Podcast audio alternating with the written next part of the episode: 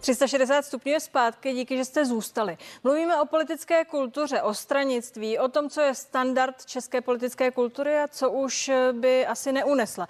Politolog Jan Kubáček je ve vysílání. Díky, že jste tu. Dobrý večer. Dobrý večer vám i divákům.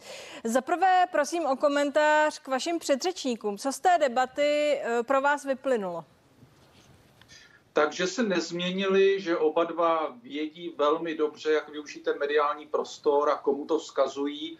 A přesně se ukazuje, že oni vedle některých provokativních cíleně provokativních prohlášení a peprných slov, které jsou opravdu někdy na hraně, tak ale nestratili ten kontakt s těmi svými cílovými skupinami. Prostě vědí eh, a umí vyhmátnout téma, umí vyhmátnout atmosféru doby a to, jak vzpomínali de facto oba dva, se na tom stotožňovali, že nás čeká období eh, bez rukaviček, takže ta politická komunikace, volební marketing a i ta nálada je hodně taková silová, bez rukaviček, tak já bych jim to absolutně podepsal. Prostě taková doba je a oběma se musí nechat, že umí to téma pojmenovat. Problém druhý je, že často chtějí exibovat cíleně eh, a někdy i za cenu prostě velmi silových prohlášení a pak jsou sami překvapení, že logicky to má ozvěnu ve společnosti a někdy někteří pomatenci prostě mají náhle oliby, protože řeknou vrcholoví politici toto říkají, já mohu taky a mohu podle toho konat.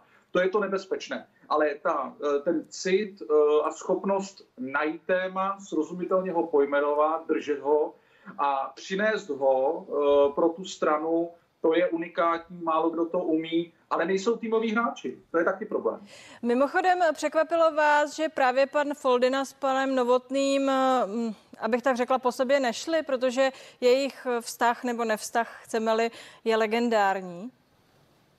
Eh, nepřekvapilo, protože tím, jak člověk má možnost vidět bezprostředně potom tu praxi politickou, tak ono spousta těch konfliktů, které vidíme v televizi, tak je hraných a eh, často taky ta vazba politiků je, že se v podstatě potřebují, jo? že ve své době Jiří Paroubek potřeba Mirka Topolánka a opačně. Eh, Václav Klaus svého Miloše Zemana. Andrej Babiš teď do značné míry ztratil v, v osobě Mirka Kalouska jednoznačný protipol a opačně. Takže ono, pánové, v podstatě se zároveň i potřebují, ono jim to i vyhovuje, protože mohou na sebe reagovat a hlavně mohou mobilizovat svá železná jádra. Když bych vzal sportovní hantýrku, prostě Slávě bez Sparty by byla hodně smutný tým a opačně taky.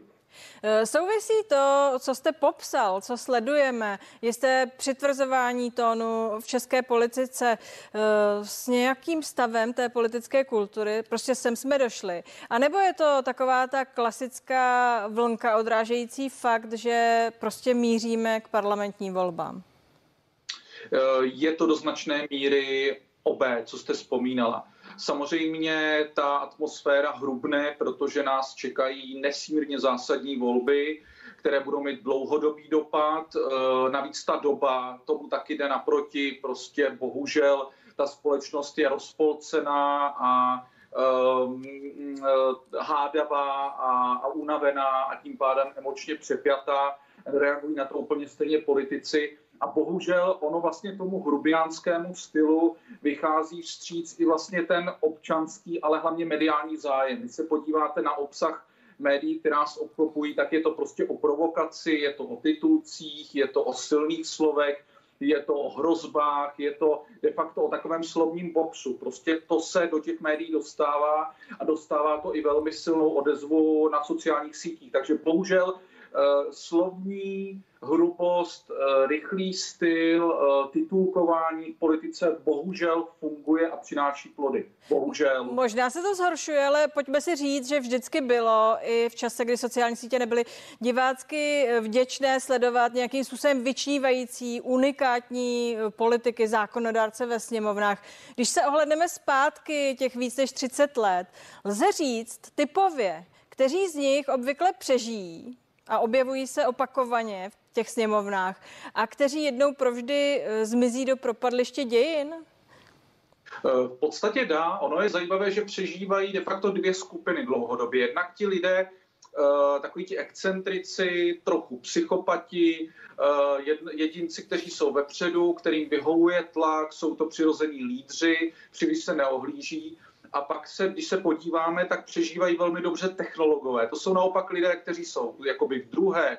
To, jsou, to je ta pravá ruka těch často Eh, lídrů, psychopatů, to jsou ti technologové, co umí ta hlasování, co, co rozumí eh, životu v parlamentě, zejména v eh, poslanecké sněmovně, umí kontrolovat ty kluby, umí dělat kompromisy, umí vyjednávat. Opravdu technologové moci se vším všudy.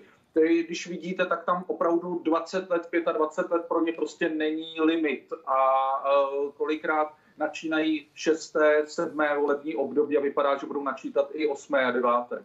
Velmi stručně jasně. Bude to, co dnes tady spolu hodnotíme jako, řekněme, extrém, extrémní chování, začas v politice normou, nový homopolitikus v Čechách?